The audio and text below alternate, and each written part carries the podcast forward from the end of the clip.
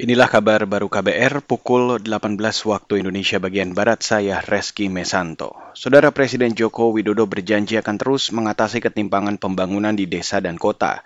Presiden mengklaim alokasi dana desa terus naik setiap tahunnya. Pada 2015, dana desa sebesar 20 triliun rupiah dan tahun lalu naik hingga lebih dari 70 triliun rupiah. Jokowi menyebut total dana desa yang telah disalurkan dalam kurun waktu enam tahun terakhir mencapai lebih dari 400 triliun rupiah. Ini sebuah angka yang sangat besar sekali. Perhatian besar pemerintah terhadap desa ini kita harapkan akan meningkatkan pelayanan pada masyarakat desa dan mempersempit ketimpangan antara desa dan kota. Presiden Joko Widodo mengatakan dana desa telah direalisasikan untuk membangun jalan desa, embung irigasi, jembatan, pasar, dan lain-lainnya. Jokowi mengklaim Pembangunan itu bukti pemerintah tidak hanya membangun proyek besar seperti jalan tol, bandara, maupun pelabuhan. Beralih ke lantai bursa saudara, di mana perdagangan saham di Bursa Efek Indonesia di awal pekan ini mengalami tekanan, khususnya di saham-saham sektor teknologi. Mengutip dana RTI, Indeks harga saham gabungan atau IHSG sore ini ditutup melemah tipis 10,19 poin atau 0,15 persen ke posisi 6.690.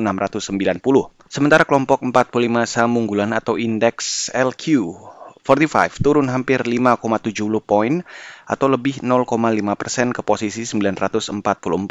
Sementara itu nilai tukar rupiah yang ditransaksikan antar bank di Jakarta pada Senin sore ditutup menguat dipicu pesimisnya data tenaga kerja Amerika Serikat.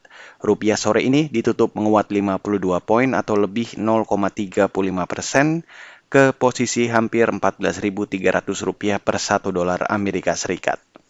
Saudara, bentrok antar warga terjadi di kampung Wesakma, distrik Woma, Kabupaten Jaya Wijaya. Kejadian itu menyebabkan dua orang tewas dan 20-an orang luka. Bentrok juga menyebabkan puluhan rumah dan kendaraan bermotor terbakar.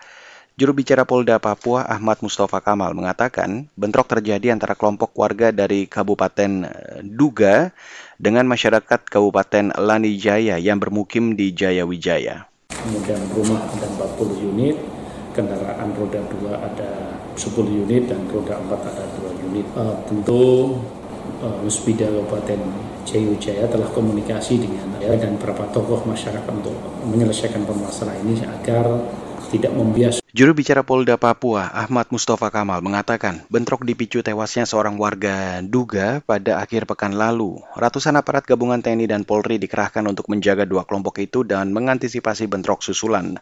Saat ini pemerintah daerah tengah mendamaikan dua kelompok warga yang bertikai. Dan saudara, demikian kabar baru saya Reski Mesanto.